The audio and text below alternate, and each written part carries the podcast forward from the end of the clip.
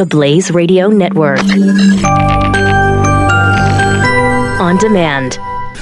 Glenn Beck. The Blaze Radio Network. I'm very much focused right now on uh, talking to people who have actually witnessed firsthand history, real history. I saw a, uh, a video clip on YouTube the other day of a man who witnessed uh, the uh, the shooting of Abraham Lincoln, and it was on an old show in the 1950s called "I've Got a Secret." And this old 90 year old guy uh, stepped to the plate, and he was five years old. All he remembered was Booth jumping out of the presidential box and breaking his leg on stage. He remembered that.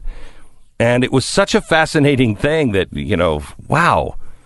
Few years ago, I found the story of Tokyo Rose and how she was wronged and how all of history is wrong, uh, wrong about her. And uh, I wish I would have talked to her because she had just died. Well, there's somebody else that has played a huge role in our country's history, n- n- not that she meant to. Uh, her name is Susette Kelo, the Kelo case. She is the woman who bought a little house, painted it pink, was in love with it, and the city came and said, Yeah, we're going to take your house, eminent domain, because we're going to give it to this giant corporation or we're going to build a hotel there and they'll pay more tax money. It's an amazingly true story of a small town paramedic that left a bad marriage, buys a house, paints it pink, and then tries to stop it from being bulldozed by the city. She loses that case, but she has changed history because she stood. Susette Kelo is with us now. Uh, she's um, her story is being told in the film Little Pink House. Also, um, uh, Courtney Moorhead Balaker is with us. She's the writer, director, and producer of the movie. Welcome, ladies. Thank you for having us, Glenn. Yes, good morning. Thank you. You bet, Susette. I since we we reached out last week and and I saw the movie, and uh, I, I, thought I, I've got to to talk to you. You've done very few interviews I've I've heard, um, but uh, I've seen you speak. My producers have seen you speak before. Can you just tell the story a little bit on what it felt like to have somebody knock at your door and say, "We're going to take your house"? Well, I, I guess you could say it's um it's like your your worst nightmare, right? So you know, here we are just living in this little neighborhood, myself and my neighbors, and uh, that's exactly what happened. The, uh, the the articles in the paper, of course, started first, so we were aware of what was going on, and then uh, as time went on, real estate agents came f- forward, uh, that whether they were working independently or for um, New London Development Corporation, you know, or, or both and you know saying that you know we'd like to buy your house and um you know do you want to sell it? So and and and that's pretty much what how it came how it how it happened. And to say the first time is you know no I'm not interested in selling it. And the second time to come back and be confronted with if you don't sell it you're going to lose it by eminent domain. At that point you had to have thought because I know I would have you can't do that I'm not going to lose my house. Get off, get off my lawn. This is my house, not in America. Is that the attitude you had? Yeah, yeah, that's exactly right. I, you know, what she was standing on the porch, and when she came in, and I asked her a similar question as to the brooch, and saying, you know, the value of something that's your family heirloom, and and you know that she she got what I was talking about, and and then I told her, I said, don't come back because if you come back, I'll throw you off the porch. And so you know, I'll throw you out. So don't come back again. I'm not interested in selling my property. And when you heard the Supreme Court rule against you, what happened? What was going through your mind? Well, we we as a we we as the group knew that if they didn't uh, uh, rule in our favor, that you know we would have to leave but we never in a million years ever thought it would happen. It, it was almost, you know, I, I describe it as like everything in the beginning. We started as a little grassroots, um, uh, you know, group saying, you know, you know, if we if we write this letter to the editor, perhaps all this will start stop. Or if we, I go on this news program, we talk, it'll stop. So you know, every time that something happened that we did, the neighbor, uh, myself and my neighbors just just prayed that the eminent domain would stop. And when and when IJ took the case, we said, okay, now this is going to stop. it, it, but it just continued with, with, with you know not going in our favor. And then, and again, when it went to the United States Supreme Court, with, we said, okay, now it's going to stop. Now we'll be safe. But even then, we weren't.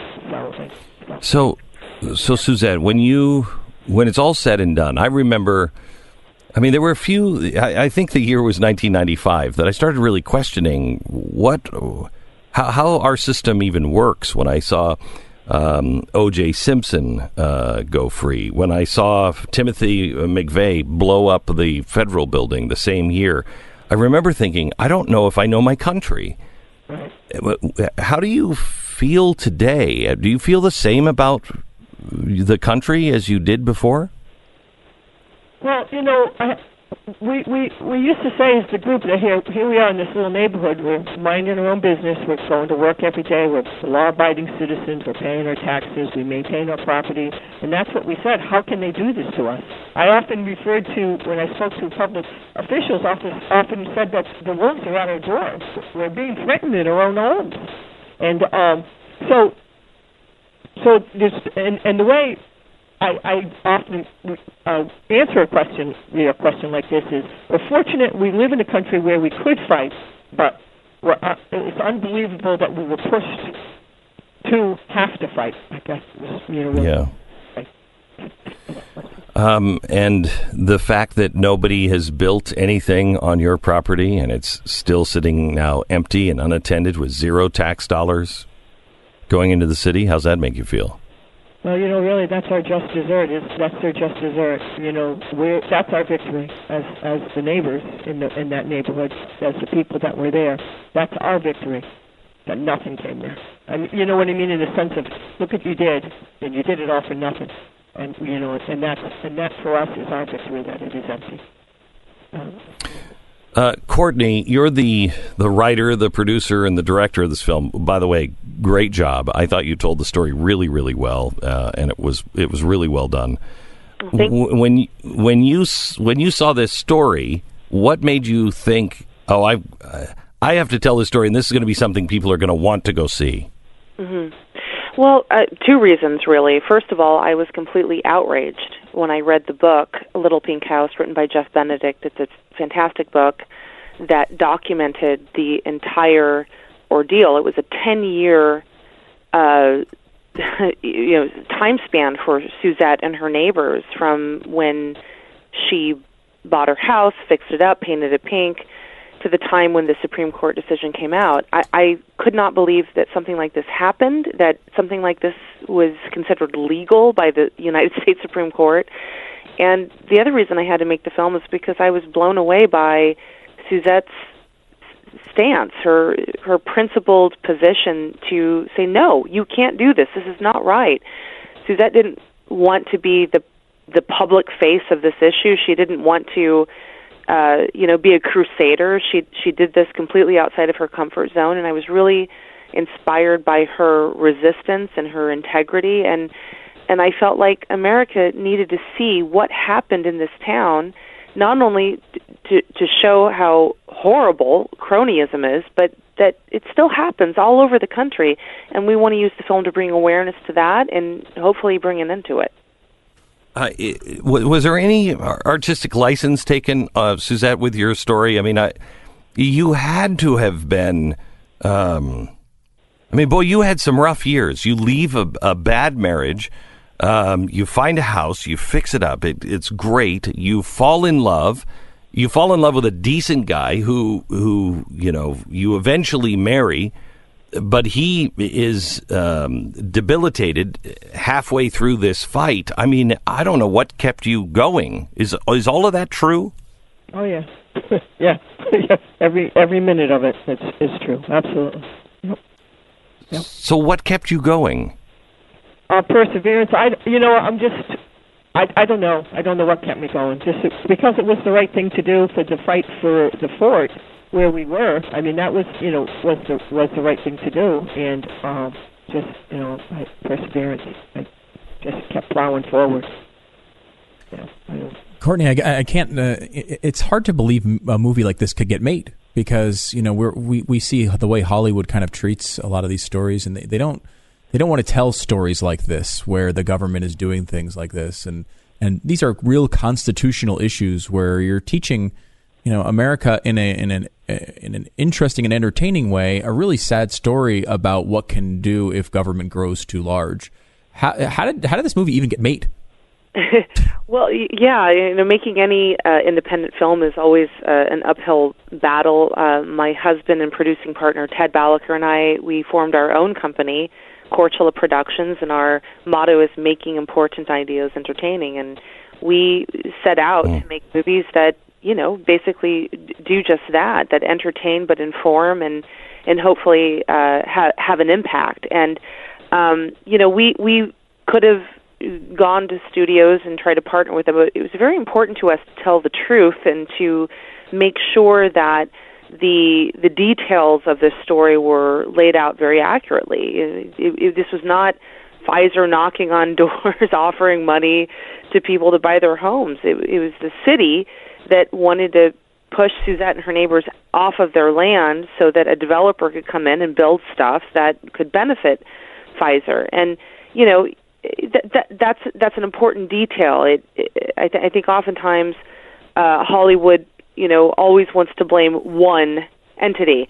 This is a very complicated story. It's a very complicated issue, and it, as I mentioned earlier, it's, it's about cronyism. When when government and big corporations uh, team up, the little guy loses and often politicians say, "Oh, we're we're for the little guy," and, and that's not the case when it comes to eminent domain abuse. And so, we wanted to make a film that accurately portrayed what happened in Susette's neighborhood, and we wanted to put a human face on it. And it it was a challenge, but w- so far we have uh, felt vi- a lot of success and a lot of an, uh, we've been embraced by we we sold out the uh, the Garde in New London, Connecticut. That was our world premiere on uh, the 16th. 1,500 people showed up and bought tickets. Wow. We we had to turn people away.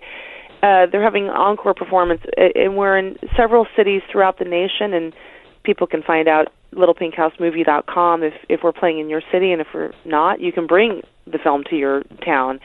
And you know, Glenn, we're finding that people are, this is really resonating with people because everybody knows what home is.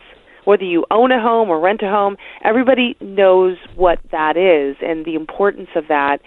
And uh, we're very hopeful that audiences will will continue to connect with Susette n- not only for, for what she did, but um, for what she stands for. And as you said, it's a Well- historic Supreme Court decision, and It really, it really is, and millions of Ama- millions of homes. you you did a you did a fantastic job on telling the story. I think it's really good. Thank you. Uh, last one, Susette. I, I grew up in Connecticut and spent many uh, summer weekends at Ocean Beach Park, right down the uh, street from where you where the story is told. Uh, I, I'm curious: is after all of this happened, did you decide to stay in the area? Does it, does it seem frustrating? Are you angry about it? What happened after the story? Well, um, myself and my neighbors, we all bought uh, homes in uh, other towns. None of us uh, stayed in New London, and um, it's heartbreaking to um, see New London uh, do what it does to itself. You know, uh, with this eminent domain case. And are we frustrated? Yeah, I guess you could say we were definitely frustrated. Yeah, and um, Yeah. uh, like you said, unfortunately, we lost, and we all had to, you know, uh, you know, have had to have the houses torn down. Thank you so much for uh, joining us. The website, if you wanted to come to your town or to find out if it is in your town, littlepinkhousemovie.com. Well worth the time spent. Thank you very much for being a part of the program today. By the way, Connecticut continues to do the same thing, uh, and they are driving people out of their state. It's pretty amazing. Glenn Beck. The Blaze Radio Network.